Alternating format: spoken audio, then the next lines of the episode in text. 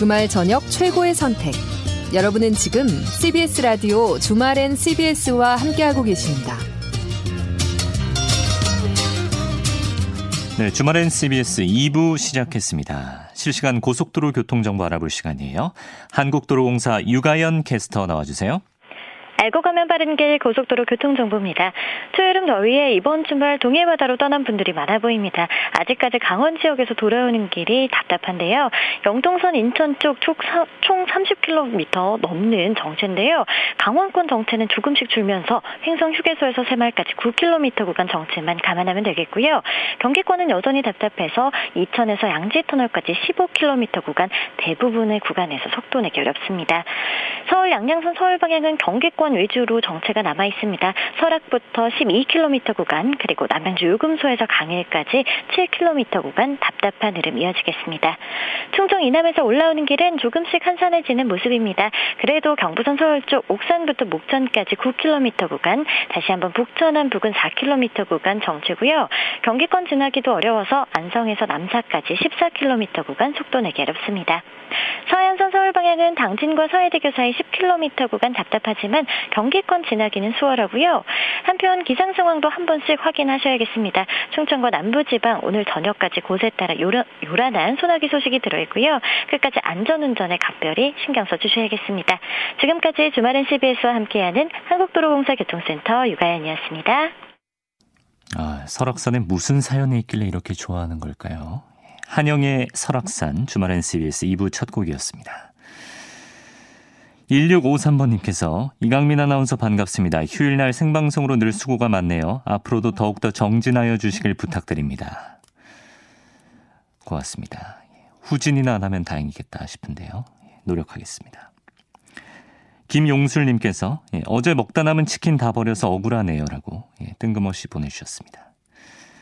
제 치킨이 뭐 더도 안 먹을 것 같아서 버리고 나면 또 다음날 아 얼려라도 놓을 걸 그런 생각이 들죠.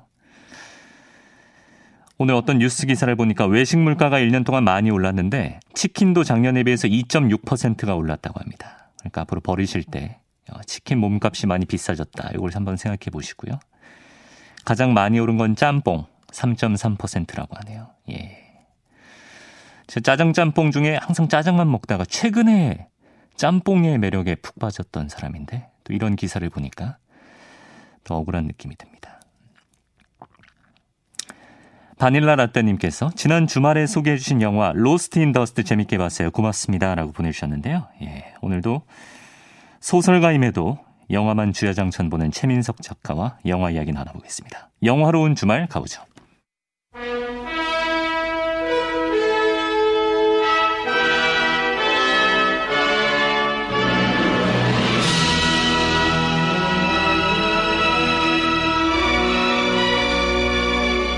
영화로운 주말. 개봉관의 하수인이자 오티티 서비스의 노예 대문호 최민석 소설과 함께합니다. 어서 오세요. 안녕하십니까. 이래나 저래나 주인은 될 수 없는 팔자에 처해서 살고 있는 최민석입니다. 예. 한 동안 잘 지내셨죠? 아 예. 뭐 하수인이자 노예답게 영화 보면서 잘 지냈습니다. 아 좋습니다. 오늘은 어떤 예 조, 좋아서 하는 말인가 알고 계시죠? 예. 영화를 몰라요. 원래 좋아하니까. 예. 아 그 하수인이자 노예는 좋은 의미다. 그렇죠. 어, 예. 푹 빠져 사는 것이다. 그렇죠. 예. 예. 알겠습니다. 아, 아, 그, 아, 그렇게 쿨하게 말씀하시니까 예. 제대로 모르는 것 같은데. 아, 잘 알고 있고요. 네. 어떤 영화 골라오셨는지 소개 좀 해주세요. 네. 오늘은 정통 언론사에서 하는 정통 시사 프로그램답게 언론의 문제점을 고발한 영화를 한 편 어, 골라왔습니다. 예. 그리고 참고로 오늘 작품은 우리 담당 피디의 추천 작품입니다. 오. 최초의 피디 추천작 아닌가요? 맞습니다. 항상 제가 골라오는 작품이 어쩔 때는 또 마이너하고 또 어쩔 때는 산으로 가기도 하는데 평소에 아무런 코멘트도 안 하시는 분이에요. 아, 그렇죠. 그런데 저번 주에 이제 방송 딱 끝나고 난 다음에 어, 이 작품 한번 다뤄보면 어떻겠냐 이렇게 이제 제안을 해주셔서 네. 제가 적극 반영을 했고요. 어떤 외압이나 폭포로 아, 느껴지진 않았습니까? 전혀 전혀 그렇지 않고요. 예. 네, 사실 제가 이 영화가 개봉했을 당시에 극장에서 심야 영화로 잠도 잊은 채 볼 만큼 어. 굉장히 몰입해서 봤던 영화거든요. 예. 그래서 아 저도 이 영화 언젠간 한번 추천하고 싶었는데 음. 겸사겸사해서 여러분들한테 소개하려고 오늘 음. 준비해왔습니다. 담당 피디의 취향은 곧 나의 취향이다. 아유, 또 운이 좋게 또 네, 일치하네요. 알겠습니다. 네. 딸랑딸랑. 좋습니다. 딸랑딸랑. 최민석 작가와 담당 피디가 추천하는 그 오늘의 영화, 어떤 영화인가요? 네. 댄 길로이 감독이 연출, 어, 댄 길레이 감독, 그리고 제이크 질렌할 주연의 나이트 크롤러입니다. 어, 나이트 크롤러. 무슨 뜻이죠? 이게 그 크롤이 뜻이 원래 그 기어간다 그런 음, 뜻이잖아요. 네. 그래서 이제 나이트 크롤러는 밤에 기어다니는 큰 지렁이를 뜻하는데 어. 이게 이제 일차적인 뜻이고요. 네. 어, 두 번째로는 밤에 일하는 사람들이라는 뜻이 있습니다. 우리는 이제 뭐 주로 이제 올빼미 뭐 이렇게 얘기하잖아요. 음. 근데 미국에서는 그냥 보통 밤에 일하는 사람들을 그 지렁이족인가요? 통상, 네, 통상적으로 얘기하는데 그 중에서도 구체적으로는 특종을 쫓아다니는 브이제이들을 나이트 크롤러라고 아, 부른대요. 예. 이 의미로 쓰였습니다. 브이제이는 비디오 저널리스트겠죠? 그렇죠. 예, 혼자 카메라를 하나 들고 다니면서 취재를 하고 그걸 또 방송국에 파는 사람들이죠. 음. 아무튼 그런 사람들과 언론사의 욕망 그리고 또 자극적인 영상을 좋아하는 시청자들의 행태에 대해서 음. 고발을 하는 영화입니다. 그래요. 어떤 식으로 고발을 하는지 한번 영화의 서사를 통해서 살펴보겠습니다. 네, 영화의 첫 장면은 비현실적인 정도로 아름다워 보이는 보름달입니다. 그리고 그 아래에 빛나고 있는 도시의 면면을 비춥니다. 음. 그곳은 다름 아닌 천사들의 도시 로스앤젤레스입니다. 어, 엘에이가 배경이군요. 그렇죠. 이제 주인공이 나옵니다. 주인공은 삼십 대 남성인 루이스인데요. 유명 배우죠. 제이크 질렌할이 이 역할을 맡았습니다. 네. 그는 자신의 낡은 자동차를 주차한 뒤에 한 공사장에 철조망을 끊고 있습니다. 뭔가 좀 수상쩍네요. 철조망을 왜 끊고 있습니까? 철조망을 끊어서 팔려고 하는데 이게 돈이 되거든요. 아. 그래서 몰래 끊고 있는데 갑자기 다른 차가 다가오는 낌새가 느껴집니다. 네. 잽싸게 철조망 끊는 것을 멈추고 아무것도 안 한 척하고 있으니까 음. 경비원이 다가와서 말을 합니다. 네. 이봐요. 당신 지금 뭐 하는 거예요? 들킨 건가요? 어느 정도는요. 네. 그러자 루이스가 둘러댑니다. 어, 저 집에 가는 길인데요. 길을 잃어버렸어요. 그래서 우회로인 줄 알고 여기로 들어왔어요. 예. 뭐 이런 이제 어설픈 반응을 보이니까 네. 당연히 경비원이 말도 안 된다는 반응을 보이죠. 어. 이때 화면은 어서 가라고 팔을 흔드는 경비원의 손목에 채워진 시계를 비춥니다. 어, 시계를? 네. 뭐 좀 냄새가 나는데요. 조향사이신가요? 냄새를 잘 맡으시네요. 무슨 말씀이세요? 그렇습니다. 루이스는 어리숙하게 둘러대는 척하면서 갑자기 경비원을 덮칩니다. 음. 그리고 화면이 바뀌면 루이스는 차를 몰고 어딘가로 유유히 가고 있습니다. 네. 그리고 그의 손목에는 어느새 경비원의 시계가 어, 채워져 있습니다. 완전 무법자네요, 이 사람. 첫 장면부터 네. 캐릭터를 단번에 보여주는데요. 맞습니다. 루이스는 갖고 싶은 게 있으면 뺏어서라도 가지고야 마는 스타일입니다. 음. 아무튼 이런 루이스가 향한 곳은 다름 아닌 한 허름한 사무실입니다. 네. 거기 가서 뭘 합니까? 사무실의 사장이 루이스한테 설명을 해요. 맨홀 뚜껑 하나에 백 불, 철조망은 삼 미터에 십 불, 어. 뭐 이런 식으로요.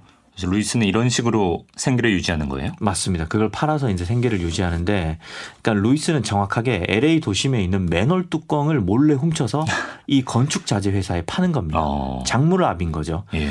그러면서 또 루이스가 천연덕스럽게 사무실의 그 사장한테 자신을 고용하라고 얘기를 합니다. 네. 자기는 일을 빨리 배우면서 단점을 장점으로 전환하고 상황 파악 능력이 뛰어나고 언제나 노력하는 인재라면서 자기 피아르을 갑자기 막 하죠. 예, 뭔가 현울림이 거의 뭐 뱀의 혀 수준인 것 같습니다. 맞습니다. 정확히 그런 캐릭터예요. 예. 이 루이스가 말을 아주 번지르르하게 해요. 음. 이 루이스는 정규 교육은 받지는 못했지만 인터넷에서 웬만한 것은 모두 찾아서 지식을 스스로 습득한 음. 캐릭터입니다. 그래서 사장이 고용을 합니까? 잘 듣고 난 다음에 들은 채 만취합니다. 네. 그러고 딱 한마디 하죠. No! 왜요? 이렇게 말합니다. 나는 도둑놈을 직원으로 둘 수 없어. 어. 단호하게 말하죠. 단호하네요. 네. 네. 루이스가 좀 낙담했겠는데요. 저도 그럴 거라고 예상을 했어요. 네. 그런데 차를 몰고 집으로 돌아가는 루이스의 표정에는 변화가 없습니다. 어. 이때부터 영화는 루이스가 보통 사람이 아니라는 분위기를 음. 조금씩 풍겨요. 네. 나중에 알고 보면 루이스가 소시오패스로 나옵니다. 아. 어, 그러다가 루이스는 일생일대의 사건을 경험하게 되죠. 무슨 사건입니까? 집에 가는 길에 교통사고가 나 있었어요. 네. 그래서 잠깐 차를 멈추고 어, 무슨 일인가 싶어서 이제 가까이 가보죠. 가보니까 경찰관 두 명이 사고 차량 안에서 한 여성을 구조하고 오, 있었습니다. 굉장히 긴박한 상황. 네. 이게 어떻게 루이스 일생일대의 사건이 되는 거죠? 이때 갑자기 밴 한 대가 오더니 차에서 두 명이 각자 카메라를 들고 내립니다. 네. 렛츠고 하면서 힘차게 말하더니 와우 우리가 일 등이군 하면서 외칩니다. 일 등? 예. 어. 그러더니 이 두 남자가 구조하는 경찰관과 사고당한 여성을 재빠르게 촬영을 해요. 어. 그 와중에 경찰관한테 저리 비켜! 뭐 이런 소리도 들으면서요. 예. 아무튼 그러더니 됐어! 라면서 자신감 넘치는 소리로 카메라맨들은 다시 차에 올라탑니다. 네. 그 남자한테 루이스가 다가가서 묻죠. 음. 저 지금 뭐 하시는 거죠? 어. 이렇게요. 뭐 하시는 거랍니까? 이때 영화의 법칙이 발동합니다. 네. 실상에서는 뭐 이렇게 진짜 바쁠 때 물어보면 네. 뭐 이상한 놈 다, 이상한 놈 다 보겠네. 그러면서 네. 뭐 눈 한 번 흘기고 이제 자기 갈 길을 가죠. 가잖아요. 예. 그런데 카메라맨은 갑자기 자기는 이 설명을 하기 위해서 캐스팅됐다는 듯이 오. 자기 직업에 대해서 굉장히 상세하고 오. 친절하게 알려줘요. 예. 마치 시나리오 작가가 고민을 여러 번 했는데 이 대사가 아니고서는 다른 방식으로 설명할 수 없다는 듯이 설명을 해줍니다. 예, 오늘의 영화의 법칙이네요. 네. 그렇죠. 뭐 그냥 제가 길 갔으면 그 장면이 영화에 안 나왔겠죠. 그렇죠. 예, 예, 자기 남자, 소개를 예, 굉장히 철저하게. 말을 합니다. 자기는 예. 비디오 저널리스트라고요. 예. 이렇게 사건 사고 현장에 즉시 출동을 해서 그 상황을 카메라에 담고 그걸 방송국에 판다고 말하죠. 음. 그리고 가장 높은 가격을 부른 방송국에 파는 거라고 아. 상세하게 설명을 해줍니다. 예, 꾼이네요. 꾼. 네. 근데 사건 사고가 언제 어디서 발생할지 알 길이 없잖아요. 그래서 루이스가 밴 안을 쑥 둘러보니까 네. 맙소사 경찰들의 무전을 도청할 수 있는 장치가 빽빽하게 아, 차 안에 들어차 있습니다. 도청을. 네. 아무튼 이 사람들이 이른바 나이트 크롤러인 겁니다. 그래서 아까 우리가 일 등이야 오자마자 이렇게 말한 거예요. 그렇죠. 이렇게 경찰 무전을 듣고 달려오는 나이트 크롤러들이 많은 겁니다. 네. 당연한 말이지만 가장 빨리 도착한 사람이 가장 빨리 생생한 영상을 찍어서 먼저 팔 수 있죠. 그렇죠. 그래서 이 세계에서는 타이밍이 생명입니다. 음. 아무튼 그들이 이렇게 떠나자 루이스는 자기 인생을 바꿀 만한 영감을 얻죠. 네. 그러고 장면이 바뀌면 뭐 엘에이니까 산타모니카이거나 뭐 베니스 비치인 것 같은데 음. 아무튼 햇살 좋은 엘에이의 해변입니다. 네. 루이스가 여기서 선글라스를 끼고 일광욕을 하고 있습니다. 네? 아니 뭐 일생일대의 영감을 받았다면서 세상 한가롭게 망중한을 즐기고 있네요. 네, 이 망중한을 즐기고 있는 루이스 뒤로 한 남자가 고급 사이클을 정차한 뒤에 기둥에 묵습니다. 네. 카메라는 이렇게 가만히 앉아있는 루이스와 사이클 주인을 한 화면에 잡은 뒤에 장면 전환을 하죠. 장면 전환을 하면 뭐가 나옵니까? 루이스가 그 사이클을 타고서 한 가게 주인에게 그걸 팔려고 하고 있습니다. 아, 그새 또 네. 아직도 이러고 있네요. 네. 예. 그러면서 또 루이스가 예의 그 훌륭한 언변으로 주인한테 이 자전거의 장점에 대해서 말을 하죠. 예. 음, 핸들은 공기역학적으로 설계됐고요. 몸체는 탄소로 만들었고요. 무게는 육 파운드고요. 기어는 삼십칠 단입니다. 뭐 이렇게 장황하게 설명을 합니다. 예. 그러면서 가격 흥정을 하죠. 근데 그런 건 또 어떻게 하는 거예요? 그냥 우연히 본 자전거 훔친 거 아닙니까? 그렇습니다. 그러니까 이런 캐릭터입니다. 음. 모든 것을 꾸며내는 거죠. 예, 자기가 모르면서 그럴싸하게 둘러대서 잘 팔아치우는 사기꾼 같은 인물인 야. 거죠. 그런데 애초부터 가격을 굉장히 비싸게 부른 탓에 가게 주인이 갑자기 이런 고가의 자전거를 살 리가 만무하죠. 네. 그러니까 루이스가 또 새로운 제안을 합니다. 아무튼 네. 협상의 달인이에요. 달인이에요. 어떻게 협상합니까 이번에? 그러면 내가 이 자전거를 줄 테니까 예, 그냥 줄 테니까 네. 당신은 대신 당신 가게에 있는 물건을 나한테 주면 어떻겠느냐 어. 이렇게 얘기를 하죠. 네. 주인이니까 물건을 또 도매가로 샀겠죠. 네. 그래서 주인은 뭐 그러자고 어, 좋다고 얘기를 합니다. 아니 그 가게에 파는 물건이 뭐길래. 이때 루이스가 자신이 필요한 것을 말하죠. 예. 나는 캠코더와 경찰 무전기를 원한다. 아. 꿈을 여, 갖고 있었네요. 네. 나이트 크롤러가 데려가는군요. 그렇습니다. 루이스는 다 계획이 있었습니다. 예. 그리고 이제 엘에이 경찰의 무전을 듣고 좌충우돌 하면서 현장에 갑니다. 예. 뭐 가자마자 쫓겨나고 서툰 인터뷰를 시도하다가 욕만 먹고 음. 뭐 이런 과정을 좀 보여주는데요. 영화가. 네. 그러다가 드디어 뭔가 굵직한 사건 냄새가 나는 무전을 아, 듣게 됩니다. 무슨 일이 있었습니까? 범죄자가 도주했다는 겁니다. 네. 그리고 그 무전을 듣고 루이스가 간 곳은 바로 한인타운입니다. 한인타운이요. 네, 갑자기 영화를 엘에이에서 찍은 건지 뭐 을지로에서 찍은 건지 구분하기 어려울 만큼 우리한테 예. 굉장히 친숙한 한글 간판이 나와요. 오. 진호 헤어 미용실, 코리아 가구점, 심지어 예. 파리 바게땡 엘에이치점까지. 아, 엘에이에도 파리, 파리 바게땡이 있습니까? 네, 있어요. 오. 아무튼 거기에서 피를 잔뜩 흘리고 있는 피해자 영상을 루이스가 찍게 됩니다. 예. 그리고 옆에서 촬영하고 있던 다른 나이트 크롤러가 통화하는 내용을 듣는데 네. 그 나이트 크롤러가 얘기를 해요. 이게 차량 탈취 사건이다. 어. 이렇게 이제 정보도 얻게 되죠. 네. 그래서 이제 루이스는 이 영상을 들고 지역 방송국인 케이더블유엘에이로 향합니다. 이제 영상을 팔러 가는 거죠? 그렇죠. 네. 거기서 국장인 니나를 만나게 되는데요. 음. 이 니나의 역할은 르네 루소가 맡았습니다. 네. 그리고 이제 니나가 얘기를 하죠. 음, 영상이 좋아요. 그러면서 이 초보자한테 좀 알려줍니다. 네. 사실 영상은 더 자극적이고 더 충격적일수록 좋아요. 어. 그리고 가급적이면 부천의 백인들이 피해를 받는 영상이 더 가치가 있어요. 아, 좀 중산층이 위협받는 영상이 더 파급력이 클 테니까 그런 거겠죠? 그렇습니다. 니나는 아주 직설적으로 말을 합니다. 흑인이나 히스패닉보다 백인이 어. 그것도 부촌에서 당하는 거를 훨씬 비싸게 갚쳐준다고요. 이때부터 루이스는 하루 종일 이런 사건이 발생하길 네. 기다립니다. 네. 그리고 부천에서 사건이 발생하면 잽싸게 달려가서 카메라에 담죠. 네. 카메라에 담은 걸 또 방송국에 팔고요. 그렇죠. 오직 니나가 일하는 케이더블유엘에이에만 팝니다. 네. 그래서 케이더블유엘에이의 뉴스는 굉장히 자극적으로 변해가고 음. 이 덕에 시청률도 상당히 오르고 방송국에서 니나의 입지는 어. 높아져만 갑니다. 루이스도 뭐 갈수록 더 자극적인 영상을 찍게 되겠죠? 그렇죠.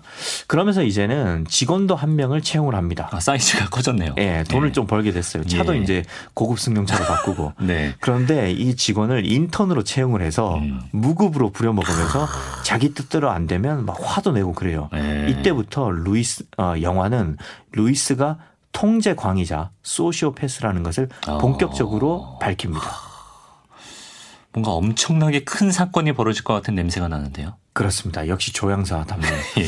어느 날 총격 발생 무전을 듣고 출동을 해보니까 루이스가 경찰보다 먼저 도착을 한 거예요. 어?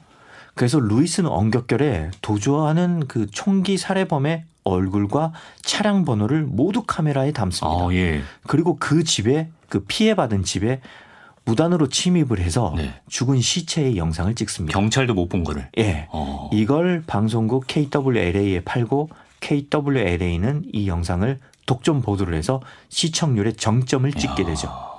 아니, 그럼 그 본 범인의 얼굴이랑 차량 번호는 경찰에 넘깁니까? 아니요. 루이스는 어. 천연덕스럽게 네. 경찰 조사에서 범인의 얼굴은 기억이 안 나고 자기는 그렇게 찍은 영상도 없다.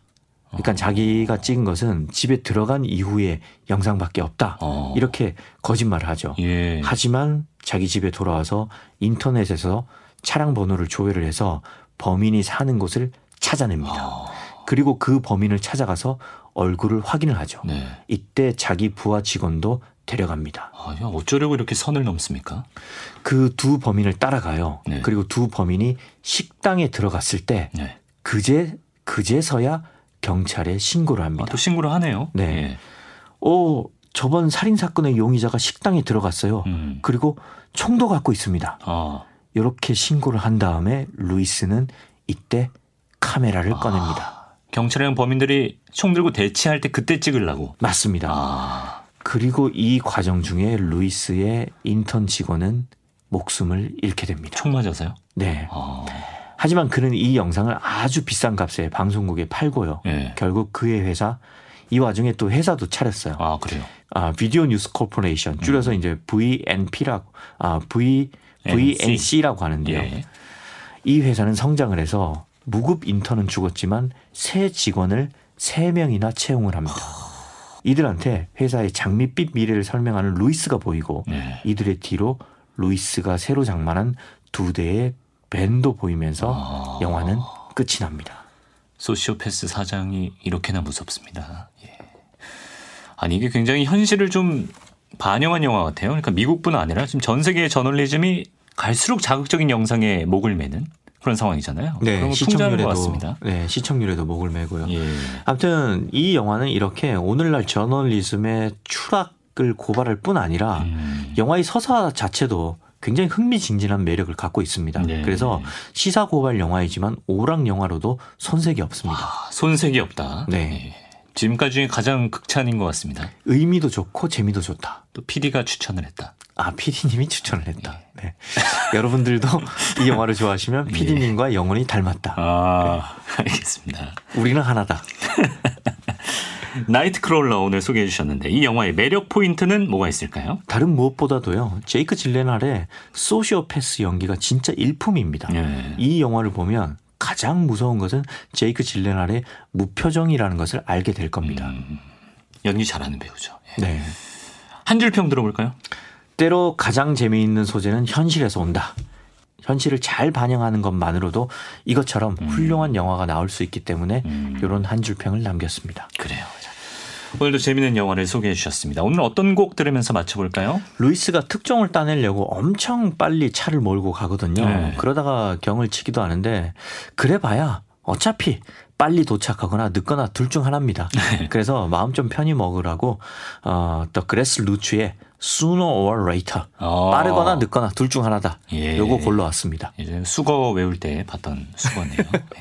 역시 토익 만점자 다운 기억력을 가지고 계십니다. 자, 이 곡 들으면서 최민석 작가 보내드립니다. 다음 주에 뵐게요. 고맙습니다.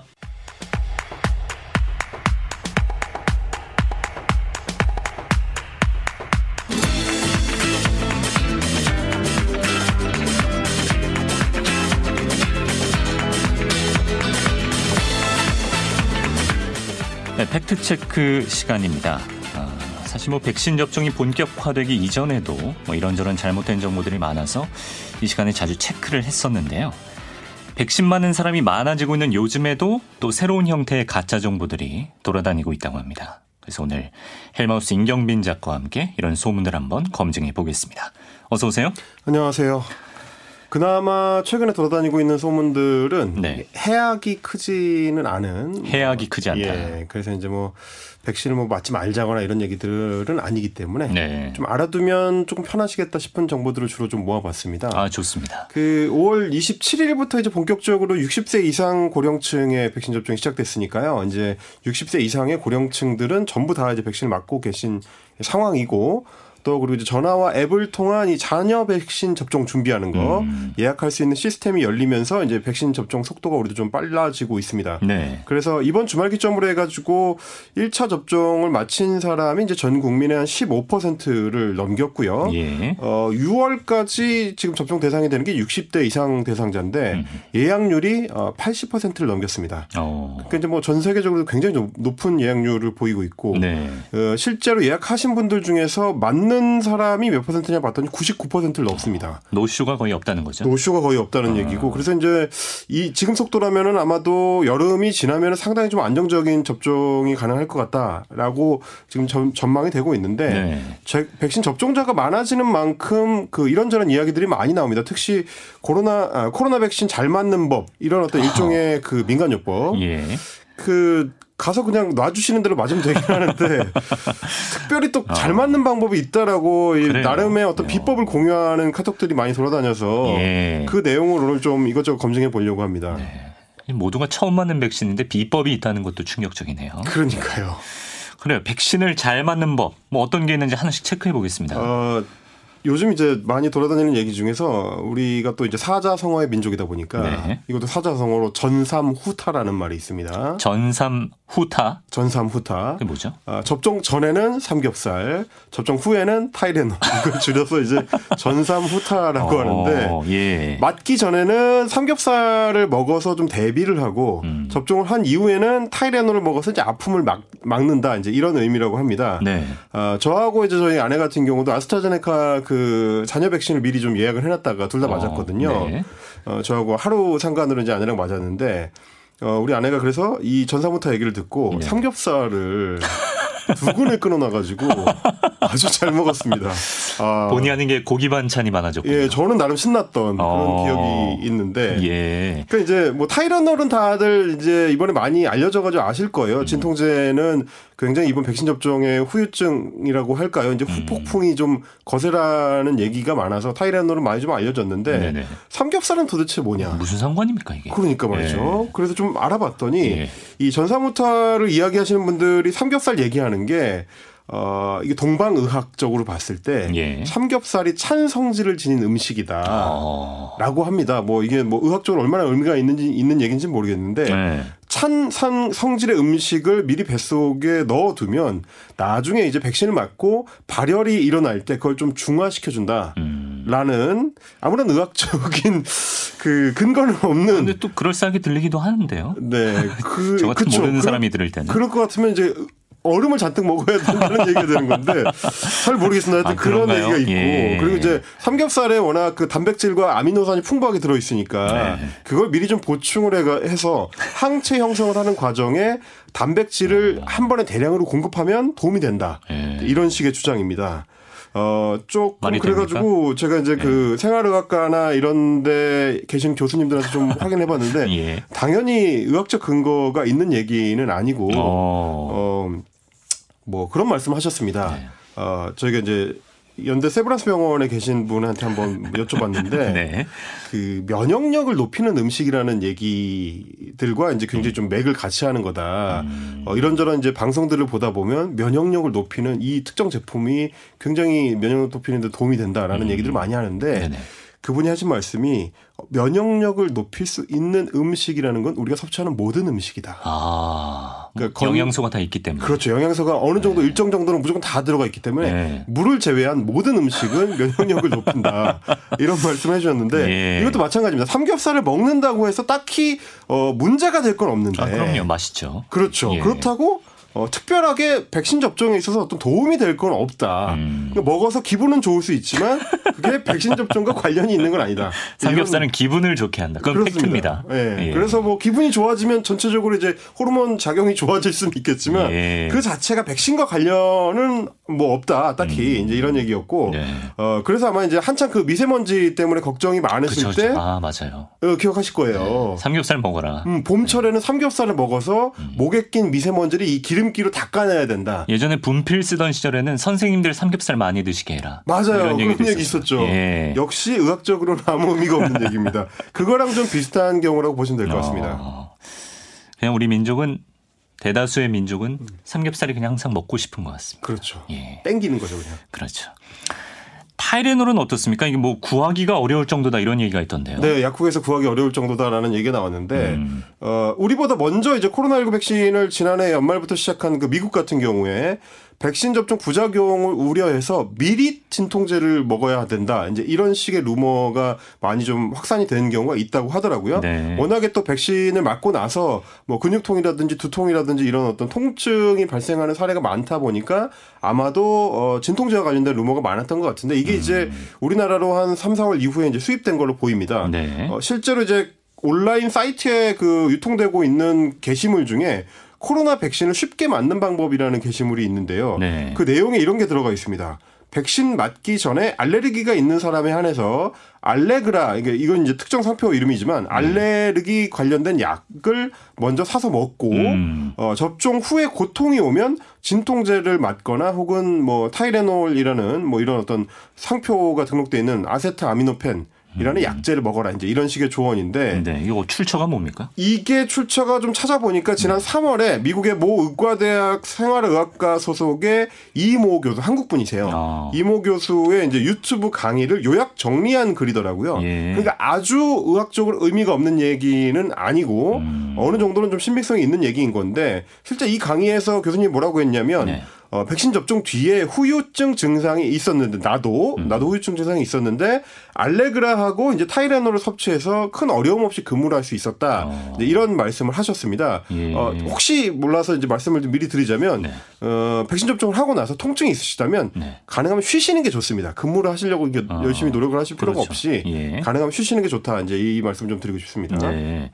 그러니까 뭐 미리 먹어야 되는 게 있고 네. 접종하고 나서 먹어야 되는 게 있고 그렇다는 네. 거네요. 어 그래서 지금 돌아다니는 얘기들 중에서도 이야기가 두 갈래로 다 갈라집니다. 네네. 지금 이 저 미국의 이모 교수님 같은 경우는 접종 후에 아프면 타이레놀을 먹어라 이렇게 얘기를 하고 음. 어 돌아다니는 카카오톡 중에서는 백신을 맞기 전에 미리 먹어라. 어. 이제 이런 얘기 두 가지 갈래가 다 있는데 네네. 여기서는 이제 이 교수님의 주장이 많습니다. 어. 전삼 후타 중에서 삼겹살은 그냥 맛있는 거고 나중에 먹는 타이레놀은 효과가 있는 겁니다. 어, 예. 이거는 이제 전 세계 방역 당국의 공통된 공고 사항이고요. 음. 실제로 미국 씨디씨 같은 경우도 부작용을 예방하려고 백신 접종 전에 약을 복용하는 건 권장하지 않는다. 권장하지 않는다. 예, 우리 방역 당국도 마찬가지입니다. 발열이나 뭐 통증 이런 증상이 나타나기 전에 해열제나 진통제를 복용하지 말라라고 음. 권고를 하고 있는데 이건 왜 그러냐면 네.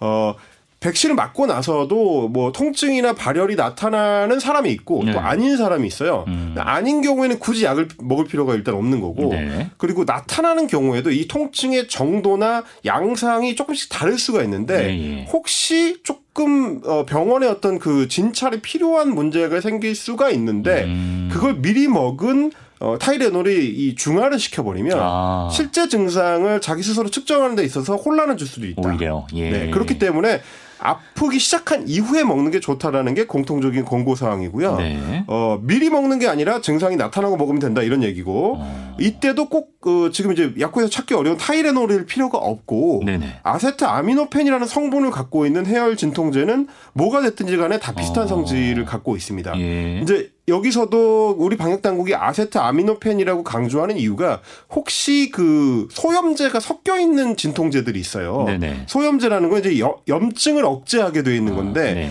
염증을 억제하면 잘못하면 어, 백신 안에 들어있는 성분이 효능을 아. 일으키는 데 있어서 방해를 할 수가 있습니다. 네네네. 염증을 눌러버리게 되면 예. 그렇기 때문에 염증제가 들어있는 거, 소염제가 들어있는 거는 빼고 어. 아세트아미노펜 단일 성분으로 돼 있는 걸 먹는 게 좋다라는 어. 거고 어, 이때 또 이제 타이레놀 말고 뭐 국산 뭐 해열 진통제 중에서는 뭐 유명한 뭐 삼진제약의 개보린이라든지 어. 한미약품의 서스펜이라든지 뭐 동아제약의 이지엔 에이스, 지씨 녹십자의 타미노펜, 부강약품의 티세놀 이알, 종근당의 펜잘 이알 이런 거 어. 제가 이걸 왜 다 말씀드리냐면 타이레놀을 하도 마, 많이 얘기를 하기 때문에 예, 예. 국산 제품도 있다. 어. 이제 이런 의미에서 네. 예, 말씀을 드리는 거고 약국 가서 타이레놀 찾다가 없다고 하면은 이제 돌아나가시는 분들이 많은데 그러실 네. 필요 없다. 어. 예, 같은 성분의 다른 약을 달라고 하시면 된다. 약사에게 얘기하면 알아서 주겠죠, 뭐. 보통 그렇습니다. 예. 네. 그리고 심지어 이제 약사분들이 요즘은 같은 성분인데 가격이 싼 걸 또 골라주시기 때문에 음.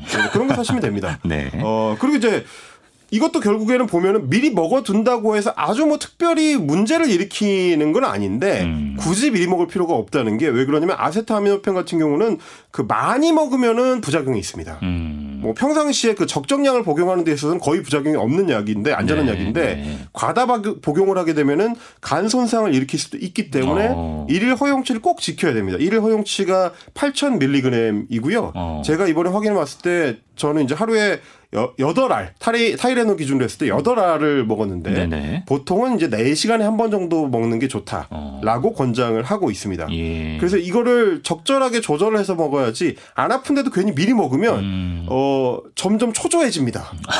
아, 이게 아픈 게 금방 가시지 않는데 아. 아직 네 시간 안 지났는데 이거 먹어도 되나 이런 걱정이 되기도 하고 예. 물론 먹는다고 뭐 이렇게 아주 막 심각한 문제가 일어나는 건 아닌데 가능하면 적정량을 지키는 게 좋으니까 아, 예. 아플 때 드시라라는 말씀을 좀 드리고 싶습니다. 본인의 경험인가요? 그렇습니다. 아, 예. 저의 아주 절실한 경험에 바탕한 겁니다. 초조했던 경험. 네. 예. 알겠습니다. 그리고 아까 그 알레르기가 있는 사람은 뭐 알레그라 뭐 네. 이런 걸 먹어라. 네. 그 주장엔 신빙성이 있나요? 이것도 마찬가지입니다. 그 미국 교수님이 이거를 이제 이야기를 해서 화제가 많이 된 건데 어, 이것도 역시 마찬가지로 알레그라라는 거는 이제 알레르기성 질환이 있는 사람들이 이제 주로 복용하는 어, 알레르기 증상 완화제입니다. 네. 뭐 알레그라 말고도 다양한 약들이 많이 있는데 알레리온이라든지 뭐 다양한 약들이 있는데 네, 네. 그 대표적인 거군요. 네, 대표적인 거고 이제 어. 그나마 어, 졸음 유발이 조금 적은 약으로 알려져 있어서 아마 아. 이 약을 말씀을 하신 것 같아요. 네. 저도 이제 알레르기성 비염이 있어가지고 음. 알레르기 관련된 약들을 많이 아는데 그래서 아마 이거를 찝으신 것 같다라고 생각이 들긴 하지만 네네. 어쨌든 말씀드리고 싶은 거는 아마도 이분이 이야기한 거는 미리 먹으라라고 얘기하는 게 백신 접종을 했을 때 백만 명당 한 다섯 명 정도 비율로 가끔 나타나는 아나필락시스 반응 때문에 음. 이야기를 하신 것 같습니다. 네. 그게 이제 급성 알레르기 반응인데 음. 이게 자칫하면은 굉장히 좀 위험한 그 부작용으로 발전할 수 있기 때문에 그렇죠. 예. 어, 백신 당국에서도 그 접종 당국에서 굉장히 좀 주의하는 음. 어, 이 저 부작용 중에 하나입니다. 네. 그런데 이 아나필락시스 작용하고 어, 알레리온이나 알레그라 같은 알레르기성 그 제재들은 네네. 사실은 별 관계가 없습니다. 아 그래요? 네, 어. 아나필락시스에 대한 그 특효약은 따로 지금 개발이 돼서 실제로 사용이 되고 아, 있고요. 예. 우리 방역당국에서 다 갖고 있는 거기 때문에 어. 문제가 생기면 바로 이제 처방을 받아서 이제 할 수가 있는 거라서 네. 딱히 알레그라 같은 음. 알레르기성 약물을 미리 복용할 필요는 없고 사실 별로 어, 효과가 있다는 어떤 입증되지 않은 아나필락시스에 도움이 되는 건 아니다. 네. 아나필락시스에 아. 도움이 되는 건 아니고 이걸 미리 먹는다고 해서 백신 접종에 도움이 되는지 안 되는지 여부를 음. 검증한 적이 없다. 예. 왜 검증한 적이 별로 없느냐면 딱히 중요하다고 의학 당국에서는 생각하지, 생각하지 않기, 않기 때문에, 때문에. 어. 어, 이런 겁니다. 예. 그래서 현재까지 우리 방역 당국이 그 약과 관련해 가지고 공통적으로 얘기하고 있는 걸 제가 이제 종합을 해보니까 이렇습니다. 네. 특별히 백신 접종 전후해 가지고 먹지 말아야 할 약은 없다. 어. 그리고 그렇다고 먹어서 백신 접종과 관련해 도움이 되는 약 역시 없다. 예. 그러니까 이제 평소대로 원래 이제 먹던 평소에 뭐 음. 어, 복용하는 약이 있으시다면 드셔도 아무 상관이 없는데 음, 걱정 없이. 특별히 뭘 준비해가지고 미리 먹을 필요도 없다는 그렇죠. 얘기였습니다. 예, 간단하네요. 네. 네. 그리고 제가 어디서 또 들었는데 비타민을 많이 먹으면 좋다 이런 얘기도 있지 않습니까?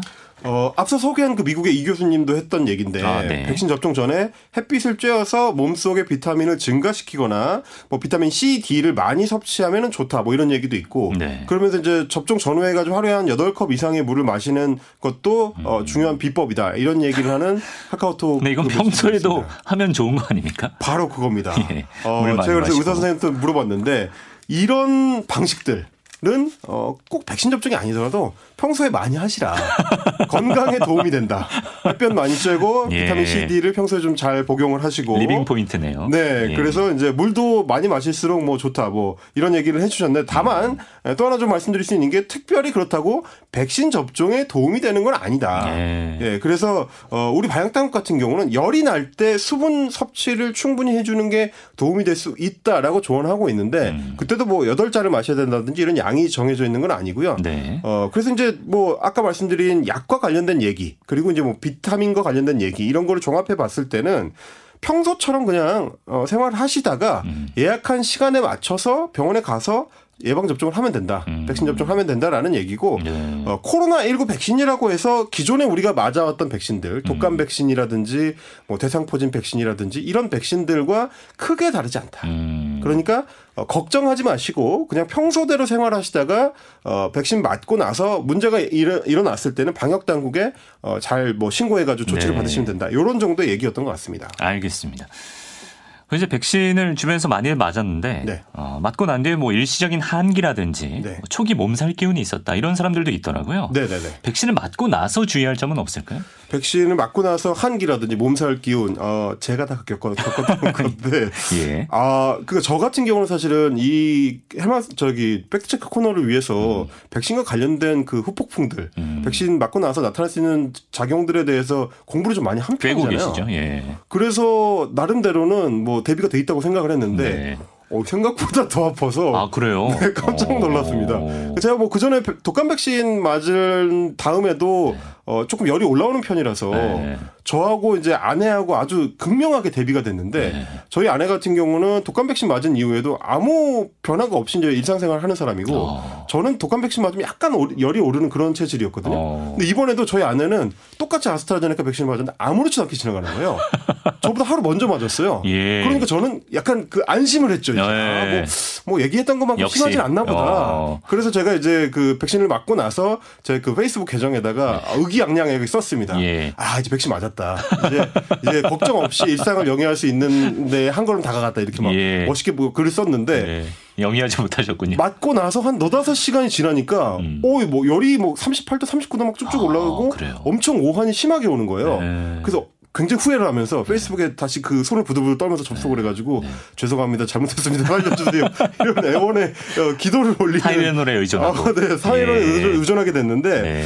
그것처럼 지금 이제 그 뒤에 오한이나 발열이 나타나시는 분들은 음. 사실 굉장히 자연스러운 어떤 그 면역 발생 중인 음. 현상이니까 지금은 건강해 보이십니다. 어, 바로 뭐 반나절 만에 괜찮아지더라고요. 아, 예. 약 먹고 잘 쉬니까 음. 그렇기 때문에 그런 부분은 크게 걱정하실 필요는 없을 것 같고 네. 다만 이제 걱정하실 만한 부분은 뭐냐 음주와 격한 운동입니다. 음. 그러니까 산책하는 정도는 무리가 없지만 이 땀을 급격하게 이 뽑아내는 수준의 격한 운동, 근육 운동도 주로 네. 이런 것들을 왜 이제 방역 당국에서 웬만하면 피하라고 하느냐면 어 말씀드린 것처럼 오한이 일어나거나 그러니까 땀이 많이 나는 거 네. 일어나거나 혹은 이제 근육통이 일어나거나 음. 이런 게 면역 작용에 의한 그 후작용일 수가 있는데 아.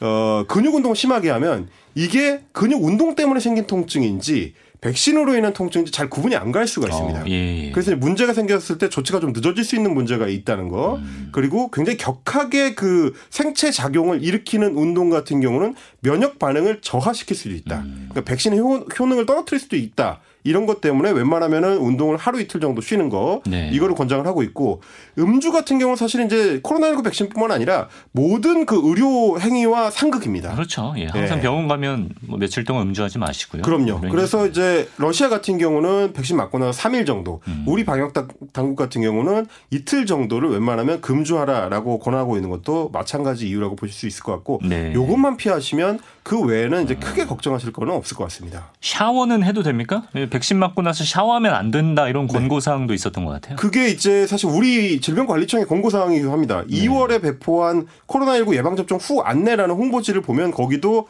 어, 접종 당일에는 목욕을 하지 않는 게 좋다 이렇게 어. 적혀 있는데 왜 그럴까요?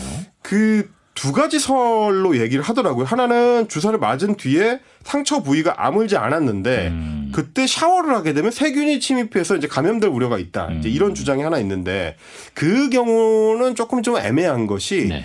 어깨에 주사를 맞을 때는 그런 식의 권고사항이 많은데 엉덩이 주사를 맞았을 때는 그런 권고사항이 아, 또 그렇죠. 없습니다. 예. 그러니까 아마도 이제 그것 때문에 직접적으로 세균 노출되는 경우는 많지 않을 것 같은데 음. 어쨌든 그 설이 하나가 있고요. 다른 설 같은 경우는 어, 목욕이나 샤워를 할 때 체온의 변화가 생기면서 조금 살짝 따뜻해지니까 네네. 그것 때문에 면역 기능에 혼란을 줄 수 있다라는 오. 설도 있는데 네. 이것도 역시 그 체구가 워낙 작아서 목욕을 하면 체온 변화가 좀 심한 음. 영유아 정도나 가능한 일이고 아. 실제로 성인들한테는 큰 영향이 없다 뭐 이런 얘기도 있습니다. 그래요. 그래서 네. 좀 알아봤더니 결국은 이것도 이제 나라마다 좀 다른데 네네.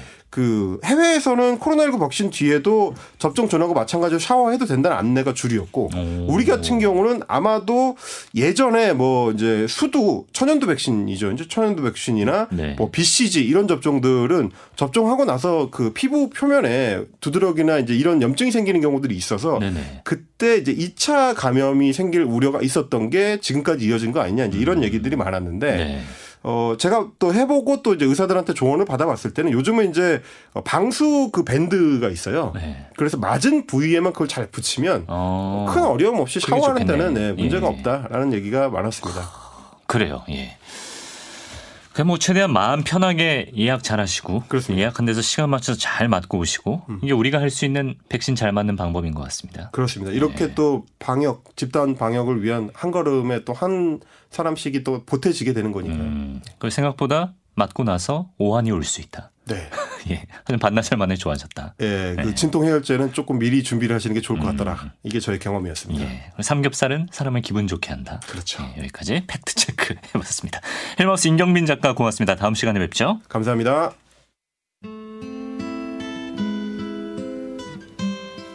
네, 주말엔 씨비에스 저희가 준비한 이야기는 여기까지입니다. 허은주님께서요. 어, 재래시장 구경 갔다가 버스 타고 집에 가는 중입니다. 주말엔 씨비에스 듣기 좋네요. 주말엔 항상 놀러 오겠습니다. 라는 사연과 함께 레드 제플린의 스테어웨이 투 헤븐 청해 주셨습니다. 이 곡 끝곡으로 남기고요.